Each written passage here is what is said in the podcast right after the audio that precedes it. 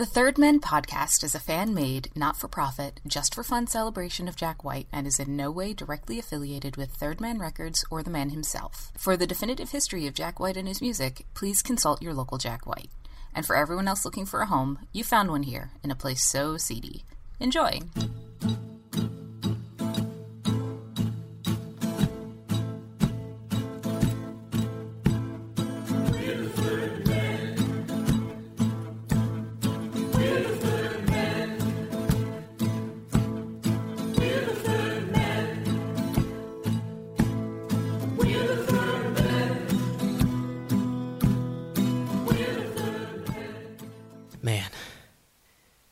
Weeks since Paul's been on the show.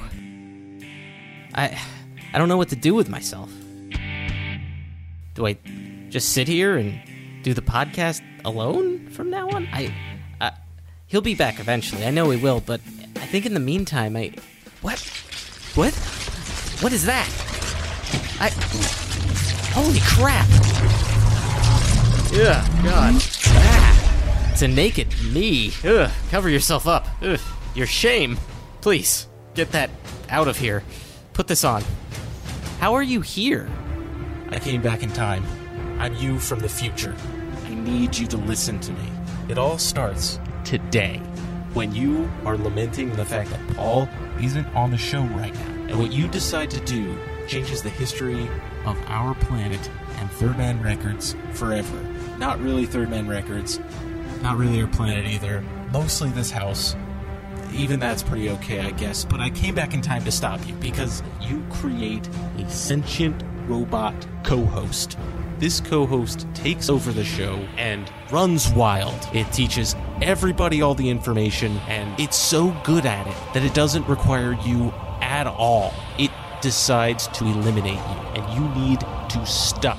Wait, what time is it? Uh, I don't know. It's like 11:30 p.m. somewhere. I don't know. It's pretty late. I mean, I'm gonna need to turn in soon, so I'm gonna need you to skedaddle. I don't know, make the coffee for the morning. I, You know- I, you know. I gotta make the coffee too, but you know, I had to come back in time for it. That doesn't matter. You said 11:30 p.m.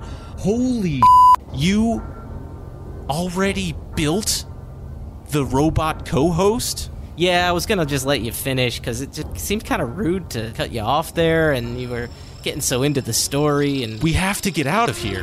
There it is, the robot co-host. Come with me if you want to learn. Don't listen to it. It wants to eradicate you forever. Do not listen to him. Smell my facts. do not smell his facts. This is the biggest stop breaking down of all stop breaking downs. The breakdown is this robot. Stop this co host. You need to do whatever you can. You've programmed it with all of your past episodes, and it's just been going through them like some kind of weird best of clip show thing, and it doesn't require you anymore. It just wants to eliminate you. Get out of here before it starts to do it again. Oh my god. It's gonna do it. It's gonna do a best of. And I guess that's the end of that skit. I did it. I did it. Yay! Ter- term Terminator. Anyway, if you survived that, then this show will be a breeze. Hi, everybody. Welcome to the Third Men podcast. I'm your co-host James Kaminsky, and my other co-host Paul Kaminsky is not here currently. He is on a parental leave, and he will be back soon. But you know, for now, we have uh, we have me. Got me. It's fine. It's fine. It's fine. What we do have in store for you is a pretty great episode filled with a lot of the best moments from some of the high notes of our some of the high notes of our show this past year, like talking to two greats, Mr. Tom Potter and Mr. Ben Jenkins. If you're a first time listener, it's a great time to jump on board, aside from, you know, this whole me being by myself thing. That's that's usually not the case. In fact, it's pretty weird. Doesn't usually happen. But today it's happening and I'm sorry. Let just let it happen. Just shh, shh, shh, shh. Just let it happen. Just let it happen. Okay. So, yeah, without further ado, let's get into some of these interviews that we've had the pleasure of of talk. Why did these people talk to us? I don't know. It's a mystery. This whole show is a mystery. I don't know. Anyway, let's get to it. Uh, let's start off with Mr. Ben Jenkins. Welcome to our third man for this week, Ben Jenkins. Ben, how are you doing this morning? Thank you for joining us. I'm great, man. Thanks for having me. I appreciate you guys looking into what we have going on. Yeah, thanks for coming on. We really appreciate it. You are well known to the Jack White community for Really? uh, That's strange. w- yeah, you, you, you and your business Warstic. Yeah. you partnered with Jack White and Third Man Records, put out a whole series of stuff at this point. You know, baseball Mm-hmm. bats, records, and that kind of stuff. So it's great to have you on the show. Oh, thanks for having me. Yeah, it's fun. I, I, I enjoy doing this kind of stuff too. Uh, I enjoy what we do and I love it. So getting to talk about it's pretty uh, fun. And my wife definitely gets sick of me talking about it. So this is like free reign to do it. That's a problem uh, me and Paul have as well. Yeah. It's a real pleasure to talk with you. You're, you're not only the founder of Warstic, but you're also a graphic designer and uh, a marketer and a baseball player and so much. We want to kind of go through it all and cover everything. But when you were a kid, was baseball a passion for you? And w- was that kind of where you saw your track going? Because I know, you know, obviously you study mm-hmm. graphic design, things like that. But has it been a lifetime love for you? Yeah, I I describe it as I had this weird focus, complete razor sharp focus, but on two things, which is mm-hmm. kind of is that an oxymoron? I don't know.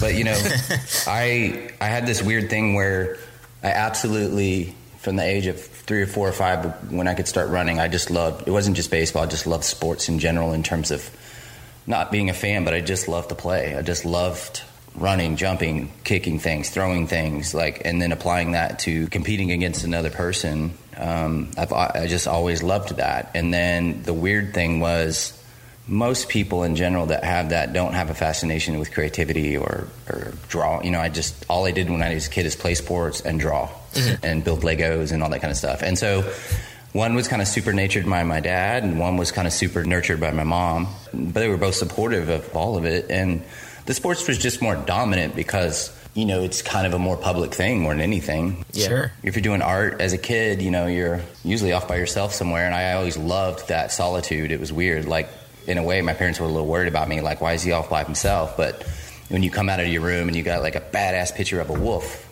there, it's okay. as long as it's not like, you know, whatever. Um, so yeah, I as long as the wolf's not tearing apart your family, Yeah. it's fine. Yeah, it was always just kind of moving along those two tracks, but it kind of works because you know you can only play sports so much during the day before you're tired, and then the art part is more a restful thing. And in a way, I had time for both because of that, I think. And um, I was always just kind of doing those both both of those two things until you know you get to high school, and I'm playing like football and baseball and track, but then I'm taking architecture classes and art classes and all that kind of stuff. And that continued in college, the same thing. And then eventually it was just really a matter of which one was going to win out. Mm-hmm. You know, and it was kind of like for me when, when baseball went bad, which it does for everyone at some point, it was not easy. It, it kind of sucked. I had a depression type moment like we all do because it was my identity. But also, I was really appreciative that I knew I had something else that I loved that I knew I just flipped a switch and put all my energy into that at that point. Right. You know, so maybe age 22, 23, I just left it behind and put everything into art and I got super fat. So, you know, but uh, because I stopped being I stopped being physical and I had to deal with that as well. Like, but yeah, I don't know what the question was anymore. But I, I think you answered it. Yeah. Oh, okay, Yeah. You seem to always have like a couple different burners running at once. So you always got a couple different, like what you said, like a couple different focuses going at the same time. Is that is that something mm-hmm. you've had? It sounds like it's something you've had your whole life. it is. But and I think that's where this came from. You see the Yeah. the logo, mm-hmm. the two stripes. I mean, I you know Jack's got the weird, and I never knew of Jack's three stripe thing. Mine's two, and it's just always like I'm okay with two things. I think a lot of brilliant things and a lot of interesting things in life are two counterbalancing type things that come together, and there's something that works about that. You know, complementary colors being one. You know, like blue and orange are completely different but look brilliant together, right? So Yeah. I've had to reconcile with that my whole life because I always tried and tried because people would say you got to focus on one thing, you got to focus on one thing. But for me, my one thing is bringing two things together, or at least that's what I tell myself, so I can get away with it. I don't know. But I'm I'm good at that. I think in my work and stuff, you'll see things that aren't commonly put together and I find I'm just have a stupid talent for finding the the way that those two things really fit together, and then it's a new thing, you know. So mm-hmm. Well, that's kind of a nice transition into talking about One Fast Buffalo real quickly here.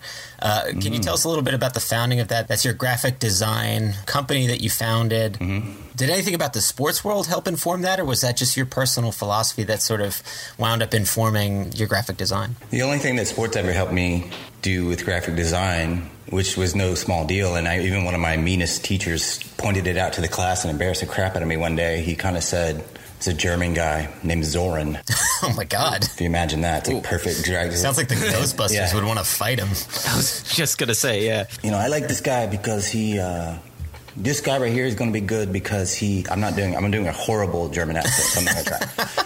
but he basically, his point was to the class that you know, there's always someone with talent. There's always people with talent, and people born with different levels of inclination towards talent in something. But and um, he was telling the class this guy, and he directly related to sports because sports guys do. They have no choice but to learn how to work hard and practice and repeat and repeat and repeat and repeat and muscle memory. So there was no doubt in his mind that I had a little bit of talent, but I was going to work harder than everybody else. And it turns out that's absolutely the case. I'm no more talented graphic designer than anyone I ever meet. And I'm not like that magic, like, holy crap, illustrator or whatever. I just, I really put a lot of work into refining it and getting better at it. And you really, I just of the belief that you can really do that. But you have to have then the focus to repeat and repeat and do that, you know?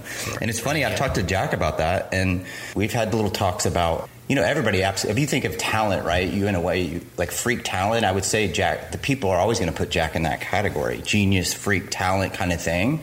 He wouldn't, he would dispute that in a heartbeat. I'm not trying to speak for him, but my perception of that with in talking to him is the dude lived in his room and just practiced and practiced and practiced and practiced and practiced and practiced Right. he built on top of something that was there, right? And without that, mm-hmm. that freak genius wouldn't have developed, you know? So, Yeah. Usually, those one illustration wonderkins usually turn out to be douchebags anyway because they find out that they have all this Totally, man. incredible talent and then they don't want to work for it. I, I went to art school, James did as mm-hmm. well. Mm-hmm. We I had always one of those in every class, and they never Yeah. went anywhere because they didn't want to work for it.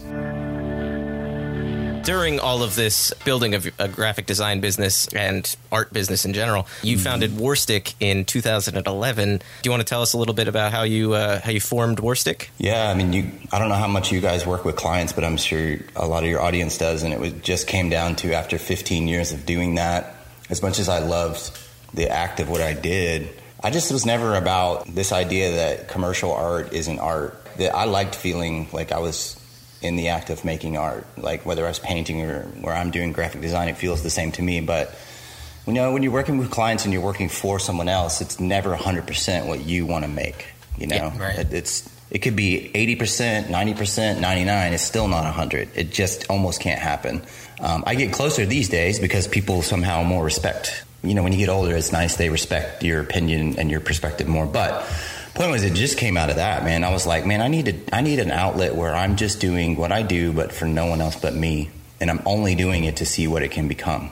And it mm-hmm. wasn't about making money, but it was, you know, it'd be nice to make. I had this fascination with making a dollar from making an object that I could sell and then sell again and sell again. That's a completely different dynamic than a client pays you a single fee to do an illustration or something like that. And that was fascinating to me and just like a challenge. So I just set it up as a project, you know, like now I have another project. It's this little baseball thing I'm going to do and I'm going to um, just treat it like a project. And I really, um, I spent three or four months on it and boom, there was a website and there was bats and I just My logo for me is it's on the bat. So when you're holding the bat and you're up to bat before, you'll see a lot of guys do this thing where they hold the bat in front of them, they'll stare at the logo and they'll breathe out. And it's a clearing of the mind mechanism. And we feel like our logo is actually meant to help them with that. It's a focusing tool as opposed to all the other brands. The easy thing for me as a brander was like, okay, all these companies, what they do is they put their name as big as possible on the front of the bat because that's the conventional wisdom. Well, it's branding. My name's got to be as big and flashy as possible. Right. And my thing was, I want something that you absolutely see and that you recognize and that you remember. But if, if you designed a beautiful piece of furniture, you wouldn't throw your name all over the front, you know? Yeah. you would have iconic maybe embellishments that people recognize, but I put my name on the back. Like if you flip our bat around, I'm the only one that's ever put the name on the back. And that was super crazy. And I have no doubt that my, if I was doing this for a client, they wouldn't have bought into it. It would be, I guess, a way of thinking of it as a comfort to have somebody el- feel like somebody else is out there with you, which is why somebody's big logo on a mm-hmm. bat to me makes sense. Like, oh, okay, I'm not alone out here. I've got this brand that's going to help me. But what your approach seems to be more like is it's not like I've got somebody else out here to help me. It's more I can help I myself. have myself. Absolutely. That's a much stronger mentality to have. I mean, you need to believe in yourself, not in. It's no different than I hate designing in a room full of people because it's so easy to reach over to my buddy and go, "Hey, man, what do you think here? I'm struggling." Because design is struggle. Right. Design is struggling through till you find the right thing. And if you have someone to reach over and ask, that's weak. I don't mean to say sound like a dick, but that's weak mindedness, right? Uh, No, I and in fact, you don't sound like a dick. You sound like Jack White. I mean, I, th- I think it's very clear why you two Yeah. guys get along so well, is because those seem like very, Yeah. very similar Yeah. philosophies. You know? Yeah. Opportunity doesn't do anything for creativity. Yeah, it makes it easier and you can get home sooner, but it doesn't make you a more creative person. That's the disease you have to fight in any creative field ease of use. I keep it uh, guitars that are, you know, the neck's a little bit bent and it's a little bit out of tune. And I want to work and battle it and conquer it and, and make it express whatever attitude I have at that moment. I, I want it to be a struggle. What can I do with three strings on a guitar instead of six? It takes me three steps to get over to, to play the organ in the middle of this song. Put it four steps away. Then I'll have to run faster and I'll push myself harder to get to it. I mean, the, the good stuff is digging inside. I mean, that's it. And so, Yeah. solitude is all about. Like, if you just if you research, you know, your Van Goghs, your uh, Picasso, your Tesla, like, you know, I, they all worked in complete utter solitude, where there was no one to reach out to. And the simplicity is definitely a part of the Warstic brand, like you were saying. You know, a player can look at your bat and breathe. You know, because it's got that space. Mm-hmm. The, graphically, it has the space to breathe and like relax to it. And you and Jack White, I know Paula just mentioned this, are very similar in that fact, where you both kind of embrace simplicity into your brand. You know, Jack White has mm-hmm. the three, you have the 2 mm-hmm. How did you guys get in touch, and how did you guys connect? Did you approach him, or kind of crazy universal forces, kind of weird stuff, to be honest. Like before, you know, before I met Jack, um, I got a call from someone at Third Man, and it was just, "Hey, this is Third Man Records, so and so, and we know about your bats, and we thought it'd be cool to make." Some kind of Third Man Records themed Warstics for the just for the store, which is very common for them to do, right? Like a lot of collaboration with a lot of the things they make, and um, that's the first inclination that First of all, I wasn't like, I absolutely knew who Jack was, and 100% a lot of Jack's music was playing repetitively when I did Warstic original designs and all kinds of stuff because I love to listen to music when I design and I love to repeat what I listen to. So it almost is like I can't hear it, but I can hear it. Mm-hmm. Mm-hmm. But I said, you know, I didn't really understand, I didn't know a lot about Third Man Records, was my point. It took me a minute to make the connection, you know? It wasn't like, oh, Jack White. It was like, oh, wait, Jack, oh, like Jack White. Okay. and then those conversations with these guys, I did go, hey, um, I was just, I was like, who at Third Man, you know, knew about Warstic? Because that's weird to me. And he goes, oh, Jack. and I was like, are you kidding me? And it was absolutely maybe the first time in my life that I thought, hey, you know what? I might have made a thing that I could be kind of comfortable calling art. Because there was just an absolute appreciation of his, his appreciation for art. Well, then I met Ian Kinsler literally a couple weeks later, I met Ian Kinsler, who's our Major League Baseball player, business partner, and then the weird Universal stuff started happening where Ian Kinsler plays in Detroit, and I'm meeting with him, and I'm telling him about Warstic and. Third Man Records was thinking about bats with us, and that doesn't happen to other companies. And he said, like Jack White? And I said, yeah, like Jack White. And he goes, oh, I, I kind of know Jack a little bit. I met him a couple times because he's a huge Detroit Tigers fan and baseball fan. And I just kind of looked at him like, huh. And I kind of was joking, like, hey, well, why don't we make Jack like the big investor? And he looked at me, and it was like one of those moments of like, it was literally like, fuck it, why not? Yeah, wait until you see the new collaboration between Jack White and Ian Kinsler. White, the Detroit born musician and huge Tigers fan, and Kinsler formed an unlikely friendship last season, and then they decided to go into business together making Warstic baseball bats. All came together. Do you have any musical ability? Zero. Yeah, I'm gonna try to learn how to play the piano this offseason. We're getting my kids are gonna maybe take piano lessons, so I'm gonna jump in there with them and let them know it's okay and take my chance at it. I don't know how it's gonna turn out, but I'm gonna go for it. And I like the fact that Ian Kinsler is going to try to play the piano. I, I share that same sentiment. That, you know, I'm, I'm learning how to play the guitar, so I understand being a baseball player, but yet wanting to have some musical background. But to no expectation that would happen, and then called me the next day and he said, "Do you want to go to Nashville next week and Jack White and and show him this?" And I was like, "Yeah, I do." It was weird. I mean, getting to see the third man aesthetic and everything, and the three stripes and the two stripes was more of a. It's weird because it's never been like a competitive, like, "Hey, you trying to steal my logo?" I'm like. I don't know. You trying to steal my logo, and I always throw on in my, you know, my thing is like the least, the most impact with the least amount of pixels, and I'm like, who wins?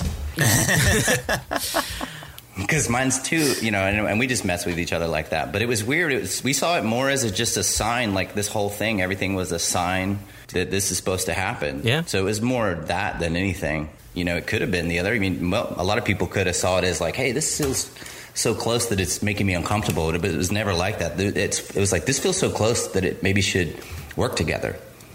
You know, mm-hmm. Yeah. is what it did was. you ever? Did he ever pull the table analogy on you? Like, hey, you can't. A table won't stand with two legs. Did he ever? Did he ever try and? Did he ever try and like fight yeah. for three on his behalf against you and two? Is what I'm asking. He knows he'll lose. I mean, we. Me and Jack really do. We have this great relationship where we stand toe to toe and really enjoy. It's just like what baseball players do do do too. Uh, Jack could easily be an athlete because what you do is you stand toe to toe with guys and you just go at each other for fun and see who wins. And like we, Jack is amazingly good at that, and um, I am too. So I don't know. Maybe that's why it works. So Yeah. I mean, he'll say anything to me, and I'll say anything to him, and and it just there's a lot of mutual respect.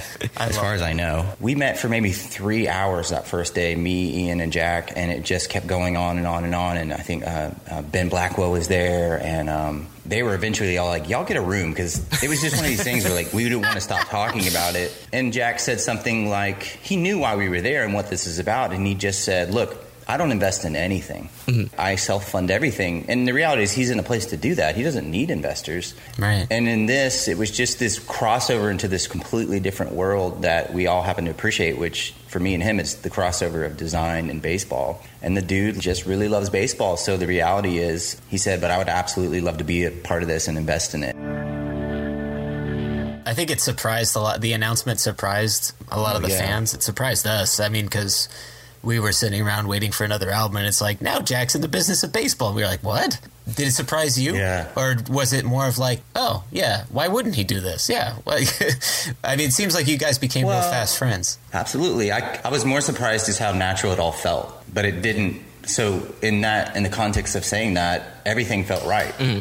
But when I step back outside of it and think, just like everybody else, why would he do this? It doesn't make sense. But at the same time, it makes sense when you know what he's about. He wants to be involved in what he cares about. He doesn't spend any time doing anything he's not interested in. So Right. Right. I can't tell you why he's so fascinated by baseball, but it's weird. A lot of musicians seem to be. You know, we've got you know Eddie Vedder just wears the battle shirt as his favorite shirt, and there's and he That's loves awesome. the Cubs, and there, there's a, something about the aesthetic of baseball, maybe, and it's just quirky and weird enough. And it makes perfect sense that musicians would be drawn to that. We know uh, Pokey LaFarge is a huge Cubs fan, Oh, man, and I'm- you know he's another one. Dude. You know, so they the list goes on. Yeah. Yeah, love that guy, man. It's like meeting someone out of night. I'm like, did you just come here from 1932, Pokey? and and you look at him and you're like, how did you pull this off? Like it's like crazy.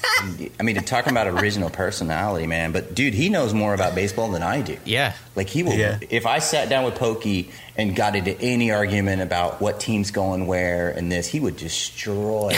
now, could I kick his ass on the baseball field? Absolutely. but Yeah. he, as far as baseball knowledge, I mean, dude, oh my god, it's unbelievable. Let's talk a little bit about how Warstic uh, up and running. Jack and Ian have joined. You have sort of the launch. You started to get things ready. There's an awesome photo shoot that you and Ian and Jack did that was shot by David Swanson, who's a, an oft collaborator with Jack and Third Man. That looked like a lot of fun. Can you tell us uh, how many? Re- it's like you guys with baseball bats destroying vinyl. How many vinyl records were destroyed that day? As few as possible because it was kind of sacrilegious. And were they like? Um, were they? What records were they? Were I would they say like, I think we only actually I think we only broke four. Because there was one kind of retake that happened. I won't tell you who did it, but I think we managed to go three out of four. We only broke four records, and the thing was, I it turned out my record though was a Neil Young record, and no one told me what record I was Oh, no. busting. I didn't think about it, and then I was like, oh my god, I'm so. Like I just Yeah. broke a Neil Young record. Like that's not No, cool, the harvest. That's like Not my the harvest. yeah, I was like, I was like, that's that's like a big deal to me. That's not cool. That's that's my guy. No, oh man. And anyway, but it was cool. Like it was really um, one of my a guy named Clark Harris, who is one of our um, you know our employees, who doesn't do anything with regard to creativity. Just was on the spot with it, and he said, "Hey, what if? You know, Mm. it's like what if we." Took records and threw them up and break them out, and you know it's one of those things. For a minute, it's like, no, I can't do that. And then we thought, oh, yeah, we, maybe we could do that. And then it just went from there. And then and then David kind of, you know, then of course David gets in his hands and turns it into some beautiful art, you know. Sure. And he's just like that too, man. David's David's also the best. Like that's what's so striking to me about this whole thing is mostly been the family of people and how much love there is between people and just such a happy place, man. The day I went to Third Man Records, it's the thing that struck me was because I've been in a lot of business environments and it was like, man, these all these people really like each other. This is weird. Like, this is, is this right? Uh, Battle Cry. This is the single released last year, pseudo conjunction with the second record store day later in the year. Battle Cry. It was an all instrumental song by Jack. It was a huge surprise for us because it just mm-hmm. for for fans because it just kind of dropped out of the clear blue sky after kind of a you know Jack's been in somewhat of a Jack drought we've been calling it. He hasn't he hasn't released an album sort of proper in a little while and and so mm-hmm. it, it we were like whoa is this the new album and it was it turned out to be in association with a marketing campaign for Warstic and I could not think of a more compelling battle cry than that song for you guys to use. Can you tell us a little bit about how that promotion came about? Do you think Jack was aware that people, you know, what people would think, or does he even care about that kind of thing? And you know, like, Oh, yeah. tell, I- tell us a little bit about Battle Cry. I, I mean, the way it came about was that I knew when we got the investment that one of the things I really, really wanted to do was create a quote unquote film slash commercial. There was no way to express the emotion of really what I felt inside that Warstic was about without creating something like that, right? Mm-hmm. And I was like, that's, and I had gone, you know, I had this. I went to film school and I just really never, I, you know, then I started graphic design and kind of left it behind. So I was like, this is what a lot of this investment about is getting the opportunity to make more art, but then for the purpose of making the brand embellish it and, and tell people what it's really about. And he, from the get go, agreed that we should do that. So it was really through just working on the ideas and script for the film and how that would go that we got to the point where, like, well, it needs something in the background in the audio realm. And I'm like absolutely staying away from the idea of ever asking him to do something like that. And, and, the, and it just was in the middle of sitting there with the production film crew guys and talking about getting those ideas tangible. The idea for the film was starting to really become concrete. And he just goes, man, I, I would love to score music for this. And everybody went, uh, what? You know, and it's purely, I don't, it, it was really just out of like, I think the development of the film in him going, I want to be a part of this because it's cool is all that there is to it. They took that a step further this offseason when they got together and made a film that explores the deep recesses of a hitter's mind. It's heavy stuff. Out of that was born a new walk-up sign, walk-up sign that a song that White created just for Kinsler.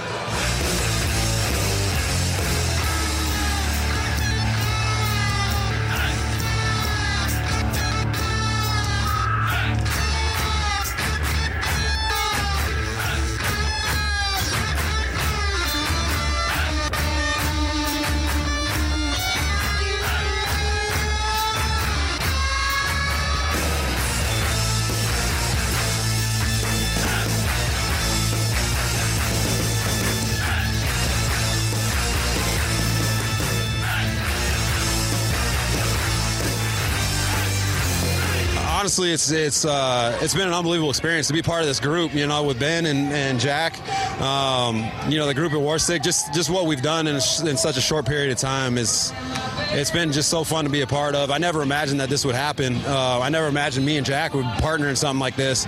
And but it's all just kind of worked together really seamlessly. And um, now I have Jack White writing walkout songs for me, so you know I'm not complaining at all. It was a way of him from him diverting me because I was giving him a lot of three in the morning. I would call him and give him tips on how to bat the next game, and, and then was starting was, to annoy I was him. telling so him to move his fingers a little bit, get a different note. All, all came together. It's absolutely cool for us, and you know, from a business perspective, it's like, well, obviously, more people will see the thing if, if you're doing the music, and um, and then I just made him promise to do it, and I said, we all heard what you said. So anyway, and then you know I didn't really know if he would ever do it, and then it got to the point where one day he just said, "Hey, um, next week I'm going to work on the. I got an, I got some ideas, and I'm going to work on that." And I was like, "Really?" And I just again just kind of let him. If he's going to do it, he's going to do it. And then, of course, when he when he sent it to me, it's like anything. I've had no expectation for what it would be like, and I had to listen to it. Like it was so shocking to hear. Because how could I ever imagine what it was going to be? Yeah, you know. Um, right. It, and, then, and then I'm thinking I have to tell him what I think about this, which is just like the worst job in the world. Did he send you a demo or the finished product? He sent me like a. He sent me like a digital, like an MP3. Okay. Just this rough track of it, you know, and not the final version, but it was like, it was so like its own thing. It was so strong, right? That oh yeah, this goes with the film, and so I threw it into like the Adobe Premiere just to rough it in, and just the instant that I saw the two things together, I was like. Yeah, you know, and then and then I was able to go. I love it because it wasn't that I didn't love it. I just was like, you know, you're critical. You're like, I don't know, does this work together with this? Holy! And I just had to see, and I was like, without even like making it work, it was like, oh man, this is insane. And then it became in the editing process, in the final edit, really became building on mm-hmm. it, right? It really provided sure. the momentum and the flow of the the way that we pieced together the linear story of the film. So again, just just naturally kind of worked. And then what's crazy is, of course, you know, I was at a hockey game last night, the Dallas Stars game, and with Ian, and you know, sure enough. Battle Cry comes on in the hockey arena, and the hockey fans Whoa, nice. freaking love it, man. And it's very much, it's become more of anything a hockey staple. It's becoming more and more of a hockey staple huh. now, which is super yeah. cool and it fits because it's so driving and like pumps you awesome. out. So, and that's cool. I mean, again, for Jack, that's what it is, is to see where these things go, right? And so, um, you know, as far as his fans and stuff, he's always I think it's like anybody else, it's the balance of what do the fans want. But if the fans told you what they want and you just did it, it wouldn't be the good stuff. Mm-hmm. You know, that's not how it happens, but it's like I'm making this for you and all that. And it was a weird thing. I mean, it had to be thought about. They definitely thought hard about how to position what it was so that it wasn't confusing more than anything. It's like, hey, this is for sure. this film. This is for this thing. This isn't Jack White doing solo music and me telling you this is my new solo kind of style. That's not what this. This is just a special project. And so the main thought went into just making sure that it was positioned like that and which right. we were obviously very sensitive to. And it's a score for a film, but oh, by the way, it's cool enough that it stands alone and has this use in arenas now. Yeah. So yeah, the Battle Cry demo mm-hmm. was that on acoustic guitar? was that a an electric thing, or was that just him? No, that was the whole band, man. I think it, I think oh, really? as Jack does, the band the band probably showed up and Jack's like, "Hey, I got this little thing. Let's do this," and it just happened. And yeah, the demo I got was felt like a finish to me, like all electric everything. You realize you have a uh, you have a collector's item on your computer right now. You realize this, yes? Where? No, no, no, not like physically oh, on your oh. computer, like the, the demo I? itself. Oh, I, I, deleted it. I don't know what yeah, you're talking no. about. I don't. Del- yeah, I, I, didn't even think about that, but yeah, yeah. Oh man, no, I, I mean that that wasn't to imply you should send it anywhere. I was just simply saying you have this piece of awesome that uh, that is just for you. That must that must feel great. Well, I'll keep that as an insurance card. I probably don't even know where it is to be honest with you. Yeah, because it you know things just exploded into eight versions of this, and he kept working on it to refine it. You know, and he's hearing these details that I'm like, oh, okay, and and he definitely, man. I mean, he was super serious about how we were using. You know, the the fine details of what cut hit what beat. Mm-hmm. You know, yeah, you know, that was not to be taken lightly. Yeah, you know, the editors had to live with me looking over them, going, you know, the story, this part, it's got to go here. He has to do this before he does that in the film. And this is what you do. And the people around you can either take you when you're doing that or not. So. Yeah. Oh, and then you know you're passing over the fact that he actually agreed to be in the film was actually probably to me almost not the bigger deal, but like you know that's a huge deal. Yeah. he wasn't originally written into the story, but there was something missing in the story. He was kind of the troublemaker, and we were like, this guy's driven by something bad, but we don't know what it is. And, and then it kind of you know that was a very organic thing between the different parties talking about we need a catalyst that kind of drives and forces this guy. And it's funny because it was like, oh, you know, like a dark shadowy figure. Um, and this, and it was like it kind of was telling us like, well, dark shadowy figure sounds like Jack, and you know, and we had to approach him about it with very. We did pro- approach him about that. You know, he didn't want it to be about him. Right. That's so much. This isn't. He didn't want it to be about him. I said, look, I don't. I don't want it to be you either, man. But I need this character. And you're perfect for this character, and we don't even have to really see your face for it to work. But people will know it's you, and that will help again get more eyes on it because it'll be more interesting, you know. And all the characters are real things. Like Ian's a real person, a real character. It's all surreal, but Ian's a real person. Josh Collins is a real native activist in the real world and a badass dude who played the warrior hunter guy. Mm-hmm. And then Jack's a real guy. Mm-hmm. So I was like, I don't want to get a fake actor, man. I want a real. That's the another layer that I liked about it. Yeah, you know. I basically wrote an epic novel, two-hour movie, right? Mm-hmm. And then. As I tend to do, I and then it's kind of like refining that down, and then it got down to a smaller idea that was more doable and more doable until I got to the point where it was eighty percent there of what I wanted to do, and then starting to write out the narrative of what it was and how it would work. But I'm not a film guy anymore that has that capability and that technology. So I reached out to actually, we had kind of three directors really. I was representing Warstic. Uh, my buddy uh, Sterling Harjo, who's a native filmmaker, was representing making sure the native part was authentically done, but also merging it into the sports world through his eyes. And then Farm League from California, who does a lot of more sports and stuff like that. And I was like, I got to smash these things together, but then make us work together, which is hard. When you have three directors on a project, it can get tense. but it really was like it was a battle in a way because it made it what it was. And as much as it was hard we all love what it turned into you know? So and i just knew this has to get way bigger than me. We knew at the end of the day what we're doing we're highlighting what our brand's about and we're also bringing awareness to something that we want to point to. We thought about every little detail and how we did it. I mean the bow and arrow in that film actually i have it right here. This is the arrow from oh, the film. Nice. Oh, wow.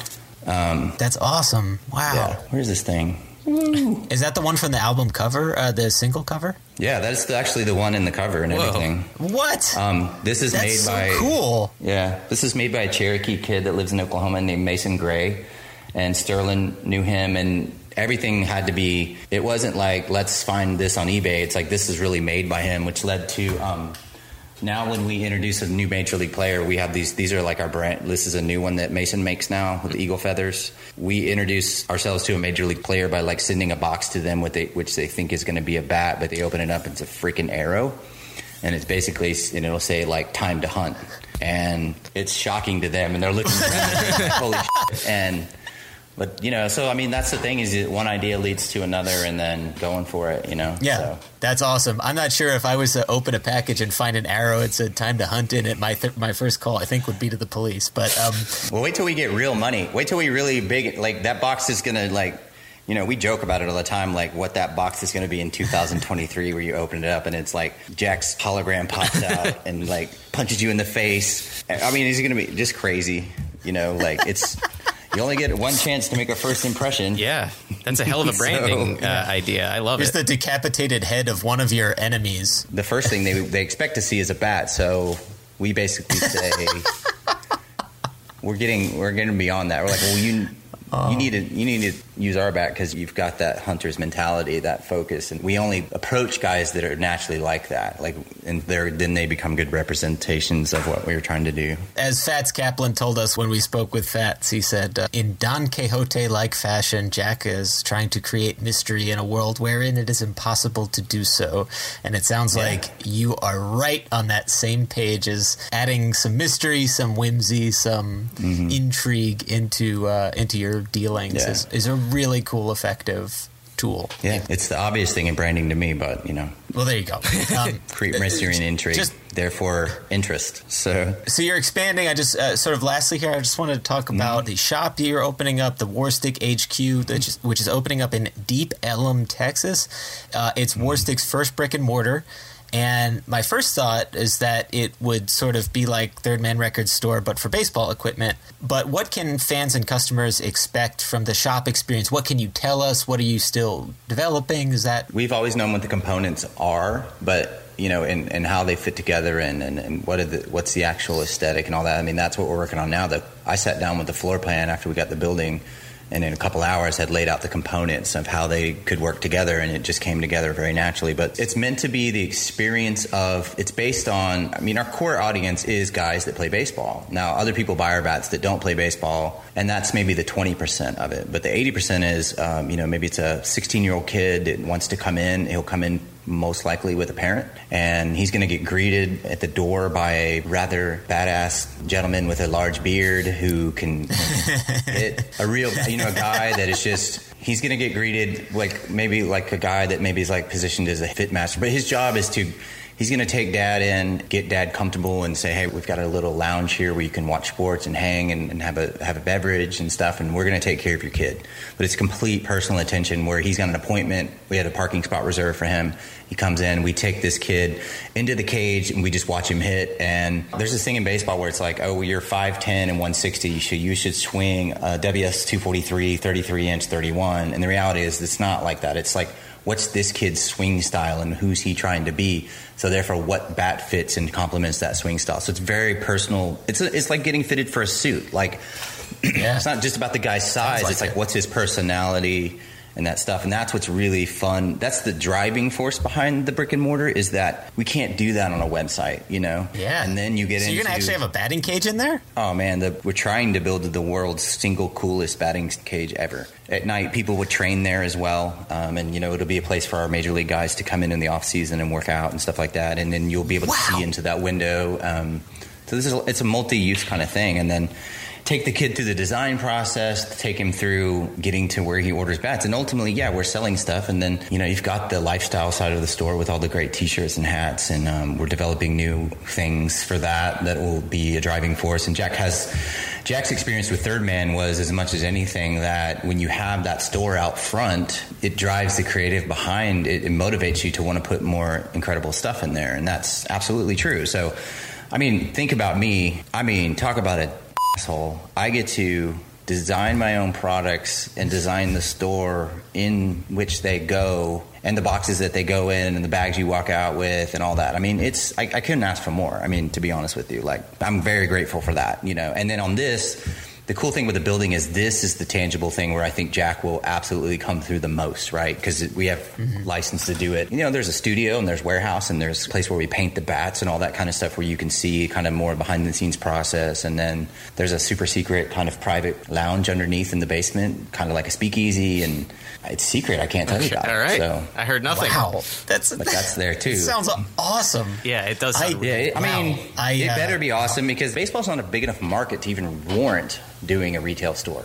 There's not enough people that buy baseball bats. So it's going to have to be experiential to become a destination where even if you just like baseball, you got to see it. Yeah. But, I, you know, and that Yeah. for us is that's what it's got to be. We'll keep getting the word out, and you guys keep doing what you're doing. And thank you again. We're going to uh, we're going to get back to the show, James. What do you That say? sounds great. Thanks. All right, man. See you guys down the road.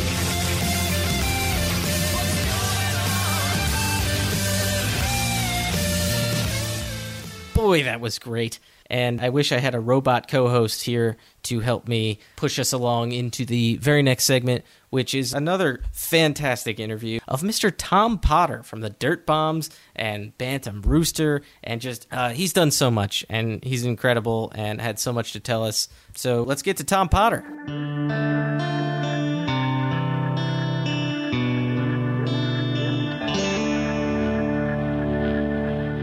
We would like to welcome a very special guest this week. We are thrilled to be talking here with Tom Potter, musician, Detroit native. Are you from Detroit? No, no. Actually, well, actually, I was born in Detroit. I was born just outside of Detroit in a little suburb uh, called Oak Park.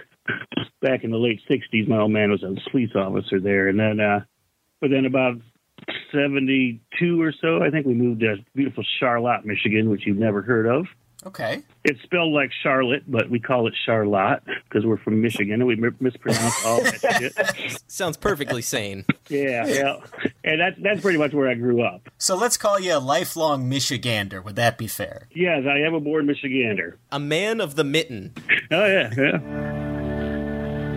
Skipping ahead here a little bit to 89, Just Say No is the first release I could find from you that you were playing on. Is that the first band you sat in on and played with, or was there other stuff in the interim there? That was just the first band that released something. So Okay. I think uh, you know I was in I was in a bunch of other bands basically from like about age 15 16 I was in a whole bunch of bands. But just say no I got into and I was 17 or 18 but all the other guys in the band were all 10 years older than me. And you know they'd been in bands like the Meatmen and the Fix and all these you know Lansing hardcore bands Violent Apathy and stuff. And uh and so you know they're kind of my heroes. And they're all 10 years older than me. So basically basically they just get me up and just watch me go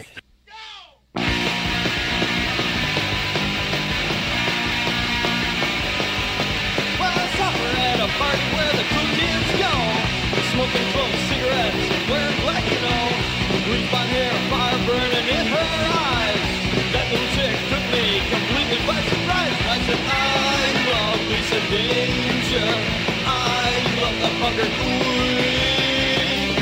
I love Danger. I love the.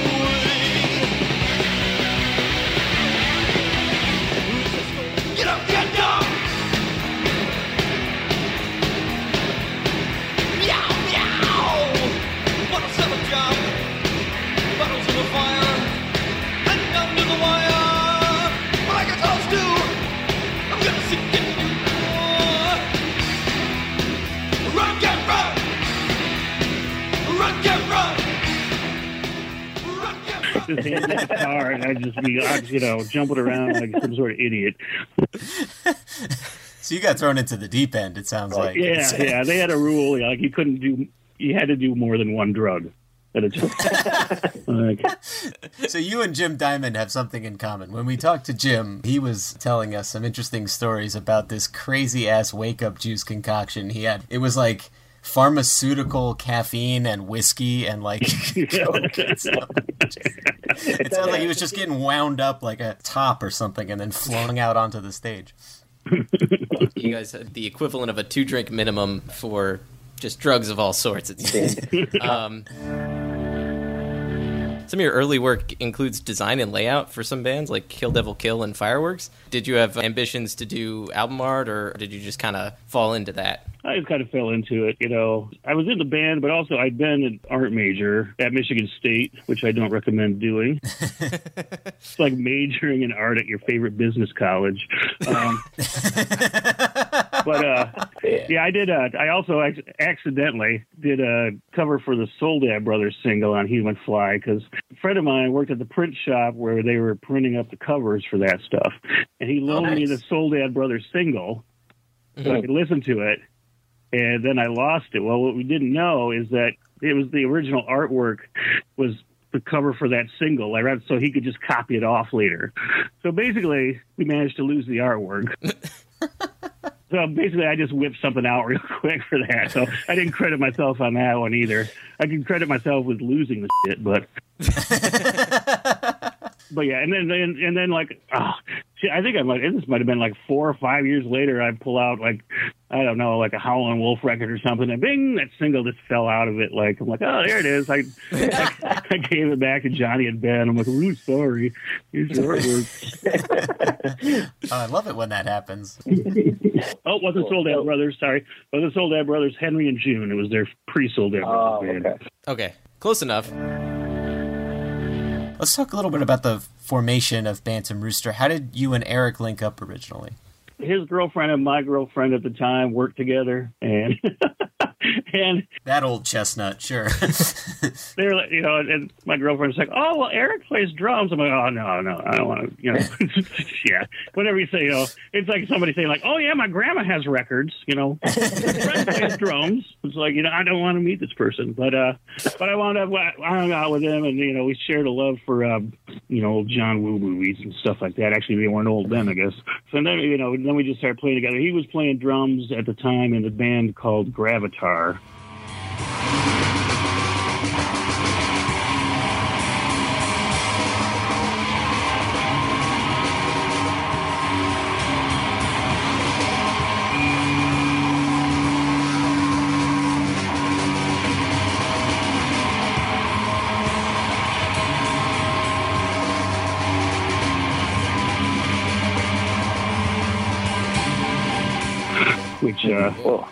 it was like a this.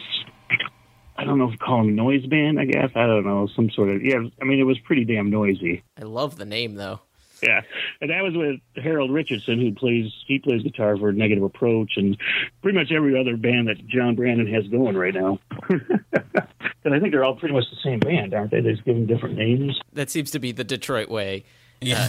but yeah, that was you know. So we met. We were it was cool. We were hanging out and stuff, and then uh, and then we just like Kill Devil Hill broke up, and and John Olson had suggested that he and I do a two piece, and I remember being like, oh no, that's a, that's a horrible idea. I'm not going to do that. And then like three months later, Eric and I are doing a two piece. I'm like, oh.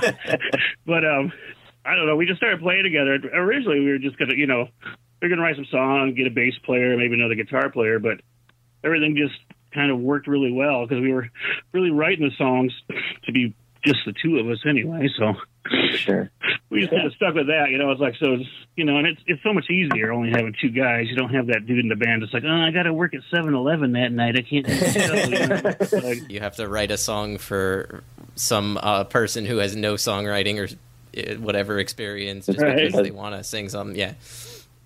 So basically, what we would do is we would record everything on a four track, and then we would run it out of the four track into like a practice amp with the distortion turned up, and then re-record it onto the four track. So that way, everything was like you know like coming Yeah. at you super distorted and stuff. And then we, we did some of that with the first record because that's with the Deal Me In because that was like you know we were like, hey Jim, this is how we did it. Some stuff like this.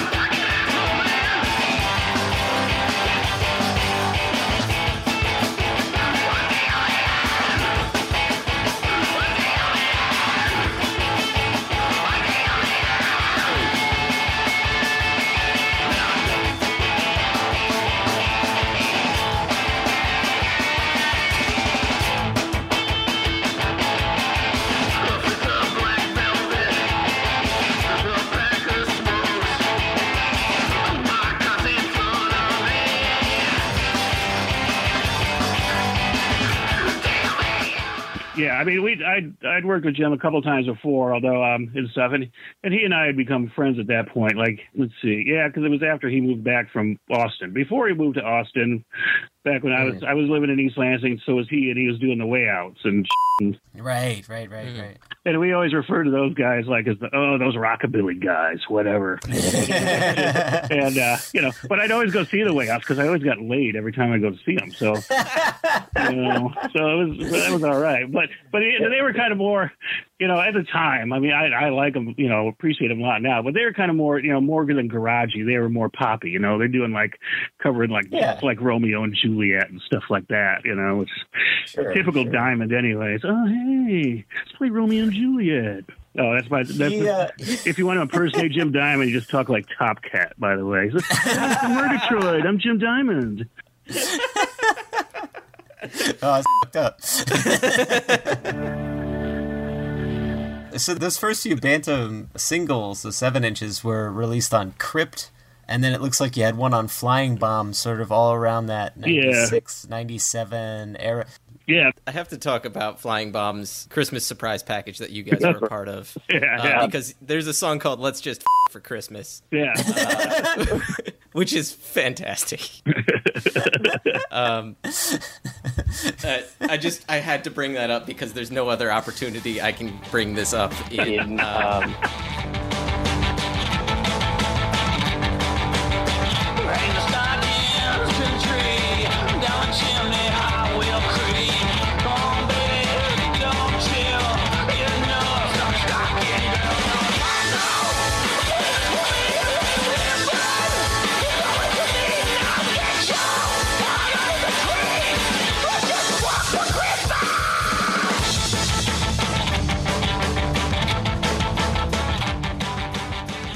so how was that?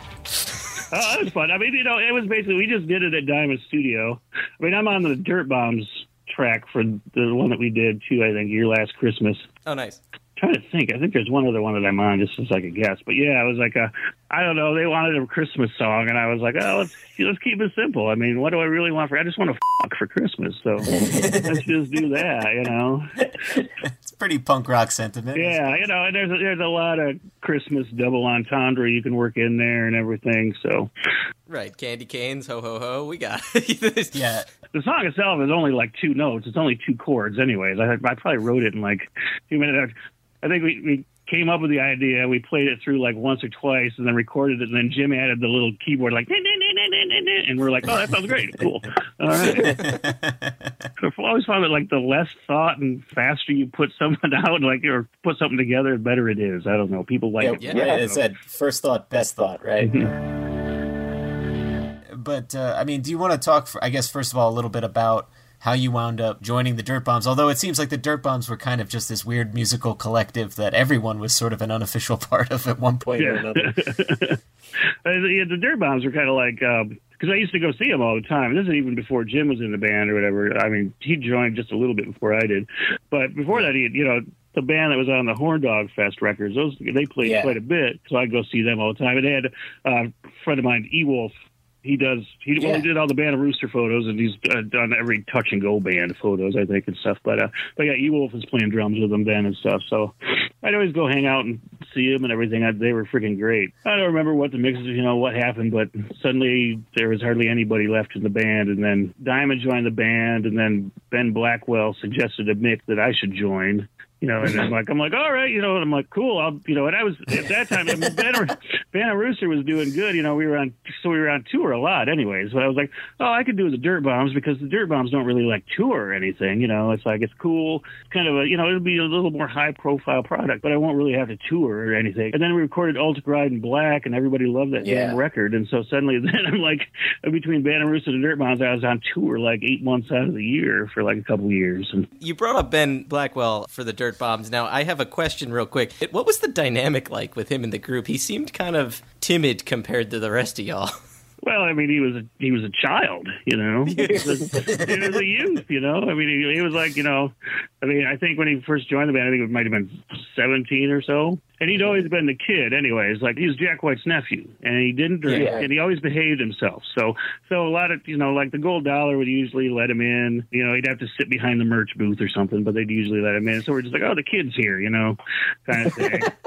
and uh, and so he was just always the kid. I taught him how to shave for Christ's sake. So we went, we went to get an electric razor. The first time we we went to the UK, he couldn't plug his razor in. He couldn't plug his electric razor in. So I'm like, okay, Ben. Well, this is how the grown-ups do it. Like you know, hey, like like that scene in A Hard Day's Night. You just art has imitated life. That is amazing. Yeah. It was either you or Pat Pantano. I can't remember exactly who said it, but you guys were reading an article about the White Stripes, and one of you said, like, yeah, I ran out of gas trying to buy this magazine. And I was like, oh, right in front of right in front of Ben. No. He's so impressionable. We had dirt bombs when we go on tour um, for the longest time, U.S. and Europe and stuff. We'd have our merch table sign, and it would be you know LPs this much, T-shirts this much, questions about the White Stripes five dollars. you know, it's just like all right. You know. Do you take PayPal or Venmo? Or... well, uh, to get to your point of uh, five dollars per white stripes question. Um, yeah, it was. Yeah.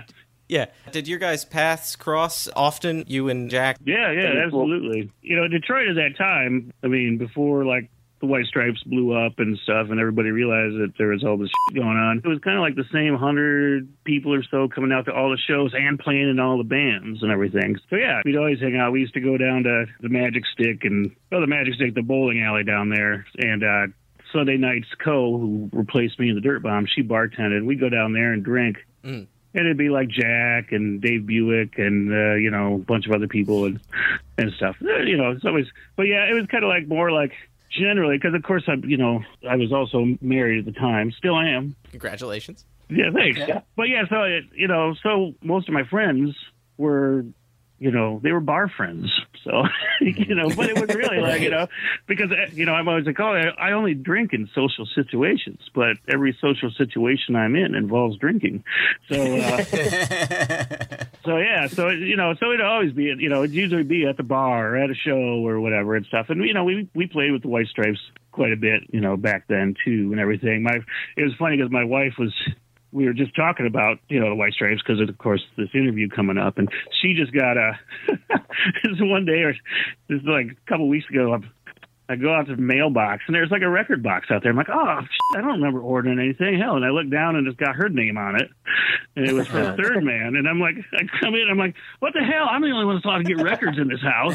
and it was that live, the Third Man Center, that live box set. Um, oh, from Detroit with the three records because one of them was yeah yeah one of them was recorded at the Gold Dollar and she used she was, my wife Katie used to be the door girl at the Gold Dollar so Oh, wow. That's awesome. yeah, so it's like so I'm like I'm like, oh well, okay, I guess you're cool now.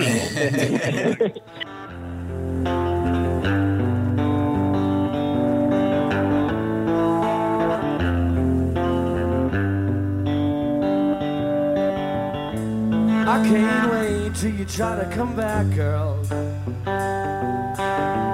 When things they don't work out for you. Messing with, girl?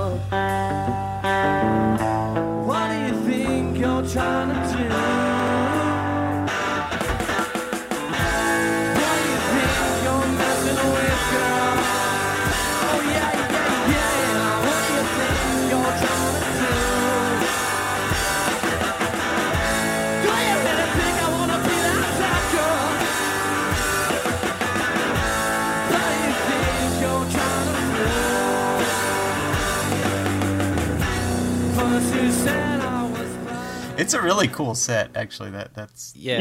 yeah. So did you bowl while while you were down there with your bar friends? Um, there was like a bowling league kind of thing with all of us, but I, I seem to remember. I don't even know if I was actually ever actually on a team because you could always count on sh- going down there, and some, you know, there's like at least five people that didn't show up. So you'd be like, "Hey, could you bowl with us?" You know. So I don't think I, you know, and I, I don't think Jack was actually on a team either. But I think he did do the, I think he did the softball. There was also a regular Sunday softball thing, which I, I think I went to once, but I just got drunk, so it was, you know. I was like, dude, I can get drunk and be indoors. Why am I doing this? Like, Jesus, you know, Jack and I cross paths all the time. Actually, I, I probably hung out with Meg more so than Jack, just because she's a little better drinker than he is. So, Well, it doesn't surprise me. Wasn't she a bartender at some point? Yeah, she used to, she bartended, I think, at the upstairs, the Magic Stick, which is upstairs from the Garden Bowl, and then she also bartended out at this place out in Royal Oak called Memphis Smoke, which is like a kind of okay barbecue place and stuff. But she bartended out there with uh, Corey Martin, who was the he was the drummer for Wild Bunch at the time, but they became Electric mm. Six. And we go out there on Monday nights because they just give us booze for free. We're just like, yeah, all right, well, let's go. You know, like, okay, cool. What kind of a drunk was Meg? Was she a loud drunk? Was she an angry drunk? Was she a No. happy drunk? No, Meg's a you know she's a pretty shy person. She's pretty reclusive, even you know even in public, or at least back then. I haven't seen her in a long time, but she loves you know. Well, you you know you get her talking. She loves to talk, you know, and stuff, and, and she's a good conversationalist and everything. But but yeah, I, I don't remember seeing her necessarily too aggressive. There was one time the dirt bomb. there was one time with Dirtbombs. We were on tour. We were in England, somewhere in London, I think, and and uh, suddenly like I'm sitting there in the dressing room, like we're just shooting the shit, and suddenly like this freaking like giant foam fist just nails me in the back of my head, and I turn around and it's Meg, and she's she was I, we didn't even know she was in town, but she's got one of those incredible Hulk fists that made like that made like the Incredible Hulk noise, when, and she Yeah. just, and then she I turned around and she just nailed me in the face with it, and I'm like ah, you know, so yeah, I guess, I guess she could get a little aggressive, you know, like, yeah, that was fun, and that was a really fun part too about after because you know it's Bantam Rooster. We did Europe, had done Europe a bunch anyways, and already toured the U.S. and everything. And, and there were some of the other Detroit bands that were touring, but you know after the White Stripes blew up and then Detroit kind of got that reputation, then it was kind of great because you know you could be somewhere like London or something and run into like, hey, I didn't know you were here. You know, it's like Right, right. and it's like, oh, the Soledad Brothers are playing across town. Sweet, you know. It's like, and that was always fun. crazy. So. The White Stripes could have appeared as though they were more of a novelty to people who knew Jack and Meg personally. At least that's the impression we get, particularly because Meg was so inexperienced. What were your first impressions of the Stripes when you saw them? Did you look at that and go, "What the hell's Jack doing up there with Meg?" Or did you look at that and go, "Oh, that's kind of interesting"? Did it look? Was it like an art piece, or was it just a curiosity? What What were your impressions? Oh no, you know, like when they first started playing, it was it was pretty great. There's, I mean, and another thing my wife and I were talking about, and she re- she remembers better than I do because she wasn't drunk constantly, but um. But she remembers, uh, you know, she remembers like a lot of people really didn't like the White Stripes, and I do. I remember too, like a lot of people being like, "Oh man, it's like Robert Plant fronting the Gories," and I'm like, "Well, what's wrong with that?" You know, or whatever. And, and uh, but uh, you know, a lot of times it'd be like just a couple of us up watching them when they're playing. Usually, the Demolition Doll Rods were like super early White Stripes supporters, and they'd always come out and see them and be right up front. So that was cool. I don't know. That's a you're a liar.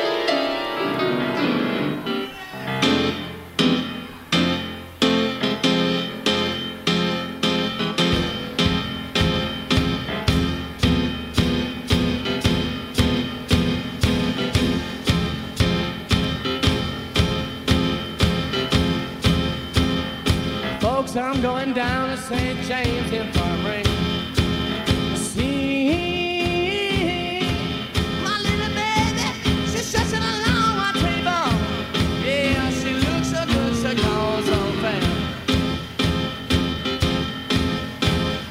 Let her go, let her go, God bless her. Wherever she may be, we wanna search this whole wide world over. And hopefully pretty encouraging probably and um uh everything. But yeah yeah it was uh it was kind of interesting. And then it started bringing people over to their side and stuff. I think jack got rid of that ridiculous haircut finally. And Yeah. uh,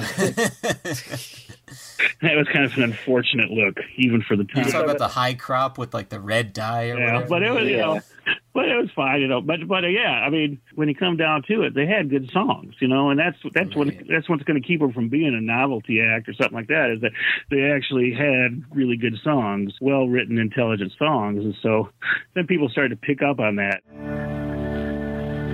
We often question things like that, and uh, E Wolf, we are constantly going over who is that? Why? Yeah. Why that name? Who are you? yeah evil yeah evil i can tell you is uh you know his real name is i don't know if i'm supposed to tell you that or not Uh, okay, okay, but we had our suspicions. Yeah, Eagles had an early, uh, one of those early versions of the CD recorder. You know, Mm-hmm. it would be like back in you know '99 or so. You know, they had the CD recorders. You could record on your CD. Amazing, and shit, you know. And so he would just go and he would make copies of like you know like a throbbing gristle record and some other you know really raunchy you know, right, and just a whole bunch of like super loud industrial metal, all this stuff. And he'd make like five or six CDs, and then he'd go into like a Best Buy and, and load up the CD players with those CDs and just blast at time and walk out. Like oh, that is fantastic. I remember like uh, actually hanging out at the Garden Bowl, and it was like uh, Jack asked me. It was when they were first talking to Sympathy, and I don't know what Right, else they right, had going on at the time, but he was asking. He's like, "So what do you think about Sympathy?" And I'm like, and I hadn't done anything with them at that point, but you know, I knew John. I knew enough people that had worked with them, and I'm like, I'm like, oh, it's a good label. You're going to get great distribution and plenty of promo and press, but you're not going to make you're not going to get any royalties.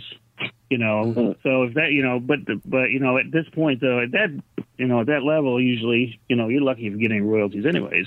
But I'm like, so the best thing is though is that you don't get any royalties, but then anytime you call John and be like, hey, we need 50 records, he's just going to send them to you and not charge you for them. So. Wow, that's great. Yeah. So I remember, I think, I think I kind of sold Jack on sympathy for that because I was like, yeah, you're not going to make any money anyways. You might as well get some free records that you can sell. I mean, So, with sympathy, we're going to pivot to the sympathetic sounds of Detroit, which uh, you were involved in a number of those tracks. You want to tell us a little bit about what those sessions were like and how that went? yeah, that was that was fun. I remember Ben telling me like, oh yeah, Jack's going to do this sympathetic sounds of thing for Detroit, blah blah blah. He's going to start asking bands, and I'm like, like, well, he knows he better fucking ask me, right? like, like, the next, like the next day, Jack calls up. He's like, hey, you want to come be on this record? I'm like, yeah, of course. But no, it was fun. It was a good time. I mean, basically, Jack was just all set up in his house up in the second floor, I think, of the house. Maybe it was the attic. No, I think it was the second floor. But uh, but yeah, he was just all kind of set up like a couple different rooms and everything, and you know, and he had a good sense of how the how everything sounded. It's like it's the same with Jim Diamond. Like you know, he knew how that room sounded. And so, like, basically, you go and you'd be like, put your drums over there, and mic them up. Put your bass cabinet over there. And it was the same thing with Jack. Jack knew where everything should go to get the best sound for what you were doing and everything. And but yeah, it was a lot of fun because I can't remember. I think that one of them we were just showed up to do it like right after the Cobras had you know been there, and so it's kind of fun. Like, hey, you're on this record too, cool, you know. But it was a lot of fun. I remember that. I remember uh, the Bantam Rooster song. I think I wrote that song like maybe the day before, and I hadn't shown Oh, I love that. At that point, Mike Alonso was playing drums with me, and so we went in. And before we started recording, I'm like, "Oh, hey, Mike, I'll show you that song." so Mike and I started playing the song, and then like the second time we went through it, Jack recorded it, and then we're like, "Okay, cool, we're done." And Jack was like, "Did you really just show him that song?" I'm like, "Yeah, he's that good, man. He's that good a drummer." You know, it was like, but yeah, Jack was pretty amazed that Mike could like learn it that fast, and but it's all you know, play it that well. But Mike was a pretty badass drummer.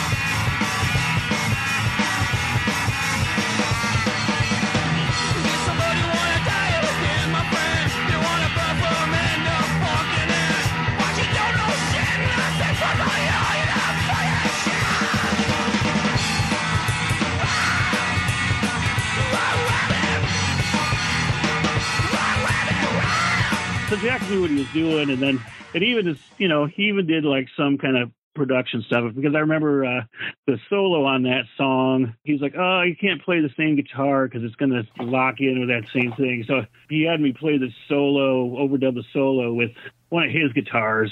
I can't remember. It. The people have asked me too, like, "Was it the National? Was it this?" I'm like, you know, I, it was a red one. I don't know. it was red.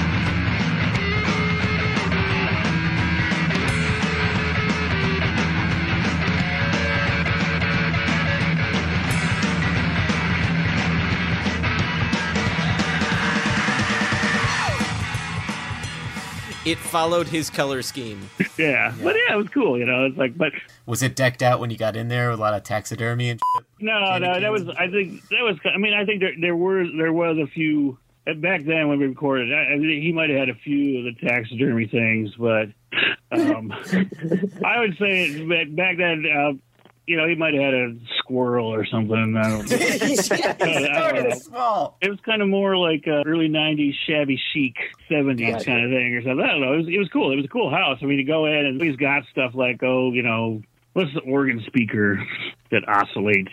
He had one of those, but it was painted with candy stripes and stuff like that. Oh, oh, are you talking about the It's the to the triple the triple Tremolo. tremolo triple Yeah. tremolo. Oh, maybe, yeah. But it was a cool, you know, it was a cool house. It was very Jack. I mean, I remember like being seeing the White Stripes at the Magic Bag, and this is after uh, the second album had come out or whatever, and seeing them at the Magic Bag, which is out in the Detroit suburbs, out in Ferndale. It's a, it's a nice venue, but you don't want to like drink too much because you're going to get pulled over. You know, there's a rule in Detroit, like you don't go north of Eight Mile because uh, Right. then you get into the sub, yeah, you get into the suburbs and like, ugh, it's gruesome, um, and you're going to get pulled over. As long as you're in Detroit city limits, you are like freaking, you can do whatever you want. You know, like you can drive down the street doing 55, doing some blow and smoking a joint, and drinking a beer, and they're probably not going to get pulled over. You got to like kill somebody or do donuts on the mayor's lawn or something to get keep pulled over there. So, but yeah, they we were playing at Ferndale, and it was just like probably about the bazillion times. You know, it was probably like the you know I don't even know how many you know times I saw, but they were playing. I was just like, man. This is going to be, you know, it's going to be huge. It's just going to be, a, it's going to be a big thing, you know. Like I just had that feeling because I was just like, and stuff, and they were already, you know, on their way up anyway. But I'm like, this is really going to be like way bigger than I thought it was going to be, you know, which it did turn out that way, you know. But, You had some interaction with another friend of the show, uh, Jarrett Coral, where Jarrett was able to put out the Bantam Rooster seven inch uh, Tarantula, Oh, which had Ko on it too. Uh, Can you tell us a little bit about how you got involved with Jarrett and Jet Plastic Recordings? yeah, well, that single was supposed to come out in like I don't know, like 2000 or something. Right. It was originally supposed to come out on Italy Records. I'm not quite sure why it never got released, except that you know Dave Buick. I love the man. You know, you're familiar with Dave, right? Yeah. Yeah, yeah. As I say, you know, he manages the third man store in Detroit now, but played bass for the Go and stuff. But yeah, as far as you know, the record is him having Italy Records. I mean, it was a cool record label and stuff. But you go over to Dave's house and there'd be like orders stacked up from like three months prior, like on his table and stuff. So, you know, he wasn't a real go getter. Right. So uh, he was a real go bassist, but he wasn't a real it go just getter. never got released. Like I was just, you know, it just never got released. And then uh, a couple years ago, then Jarrett sent me. I think it was the first time we talked or something. He was like, he was like, oh yeah, he's like, Dave was telling me about this single and never got released and blah blah. blah. He goes, do you mind if I talk to Jim and see if he's got to see if we can put it out? I'm like, no, yeah, go ahead. You know.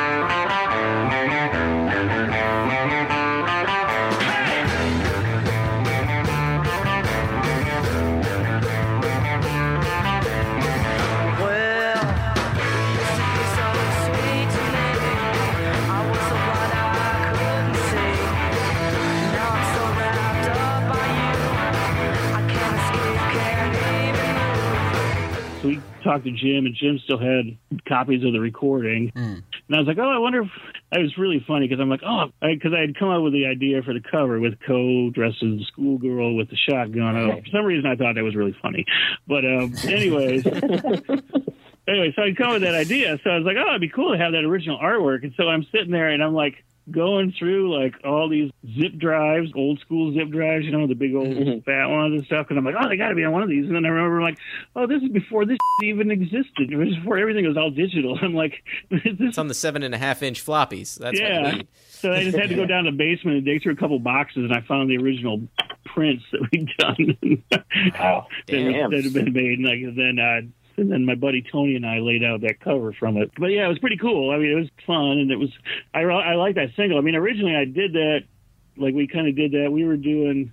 It was between. It was just after Mike had joined the band, and we were getting ready to do an album. But I was like, oh, we should go in and do some singles just to get you used to recording with Jim and I, Yeah. because we kind of work a little differently than a lot of other people. And uh, so we went in and we recorded three singles, and uh, and that was one of them. And I had I had the idea to have Ko come in and play on it because I really wanted to encourage her to like write and sing.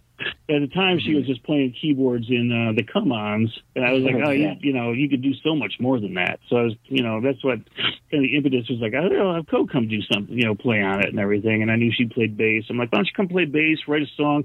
You write a song for me to sing, I'll write a song for you to sing, and it'll be fun. It'll be a good time, and it was.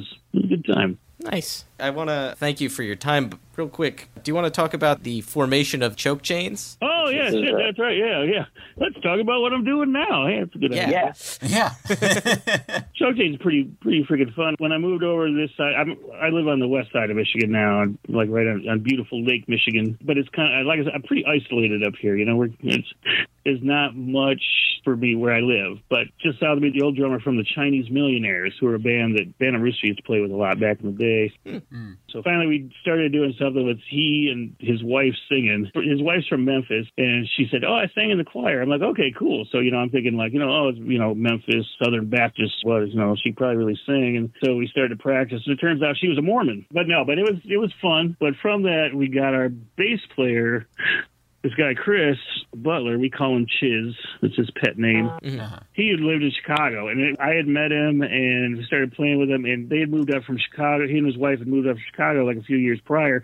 And it turns out he played in like a couple bands that Bantam Rooster used to play with all the time in Chicago. And uh, but they all wore masks, so I didn't really know it was him. Right. But he had also played in a band with the Chinese Millionaires guitar player after that guy had moved to Chicago. So we got Chiz, and then Wendy, our singer, she went on tour with Nobunny and came back and decided that she didn't want to be in the band anymore for some reason. I don't think that had anything to do with Nobunny. But while she was gone, we had kind of started to write some different stuff that probably wouldn't have worked with her singing anyway. So then we mm-hmm. so then we just started doing choke chains, and it's been a lot of fun.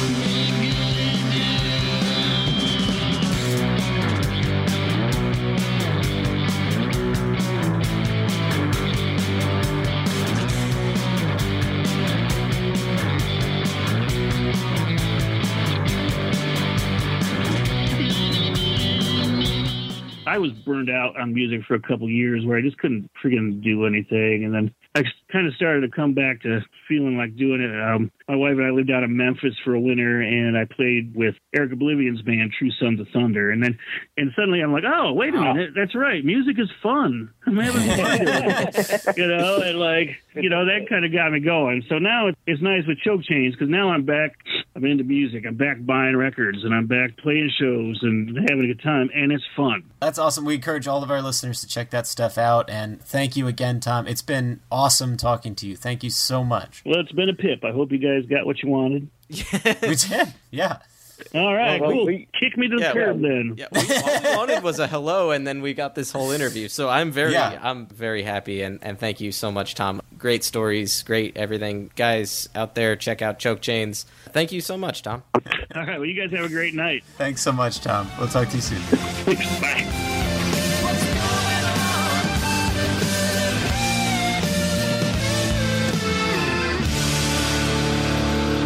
Two great interviews. You know what? I'll give you a little tease of what's coming up. We got another best of interview segment uh, before we get back to our regularly scheduled programming. So, next episode is going to be the last in this best of trilogy, and then we'll get to another exciting, brand spanking new interview. You guys are going to love it. That's your cliffhanger. Sans Sylvester Stallone.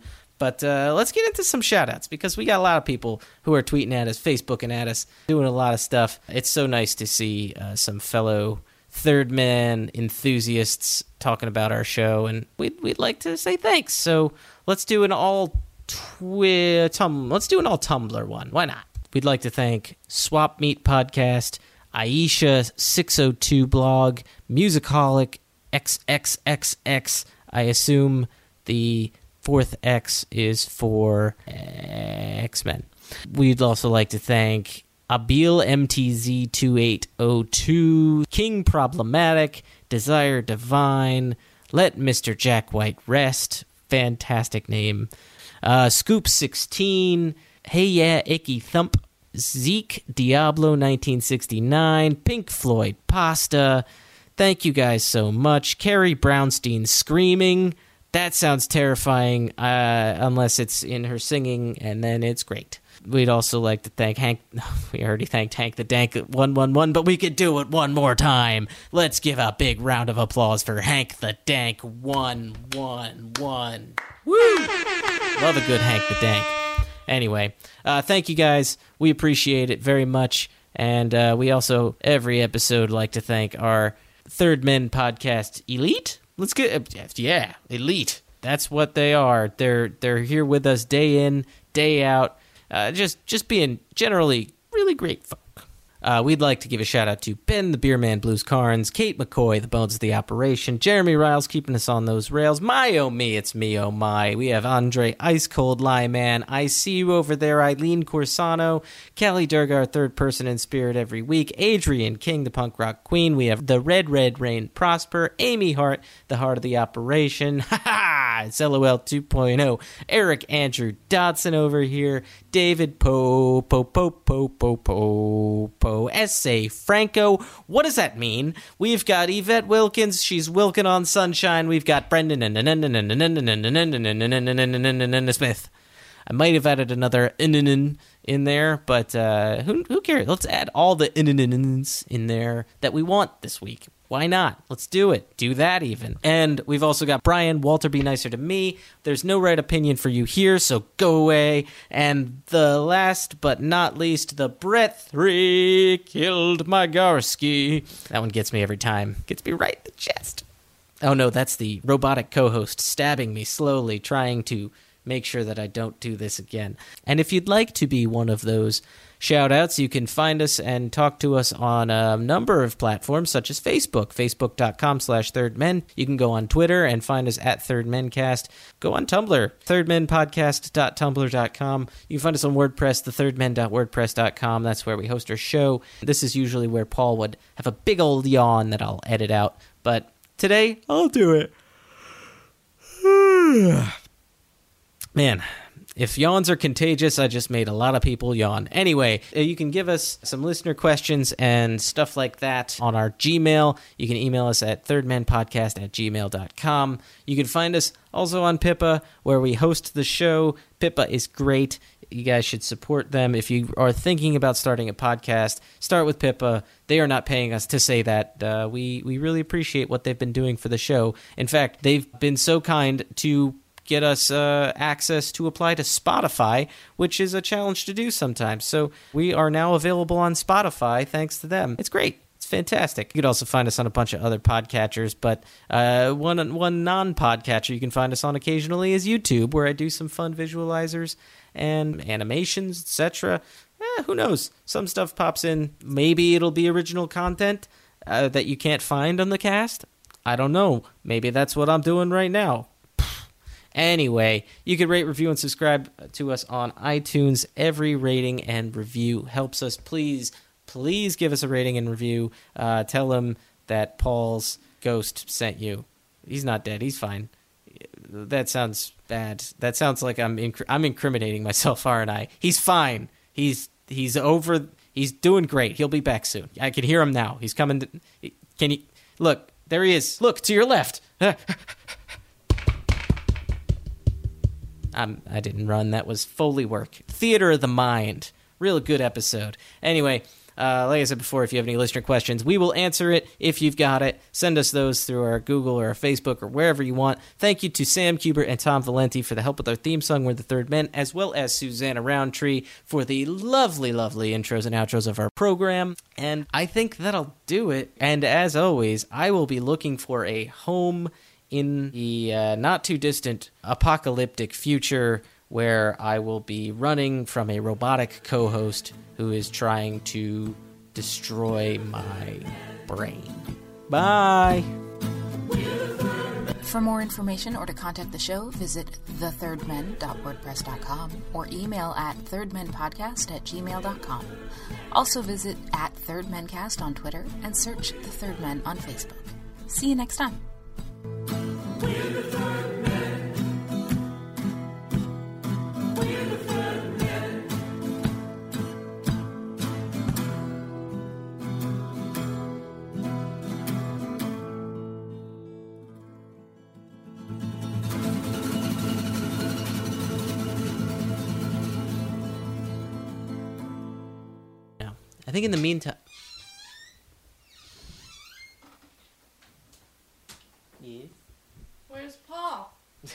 But that'll be in the bloopers now. Where are you, Paul? He'll be back. Come back, Paul. He went to get some brats. Mm-hmm. He had to get the brats. All the brats. All the brats. All the brats.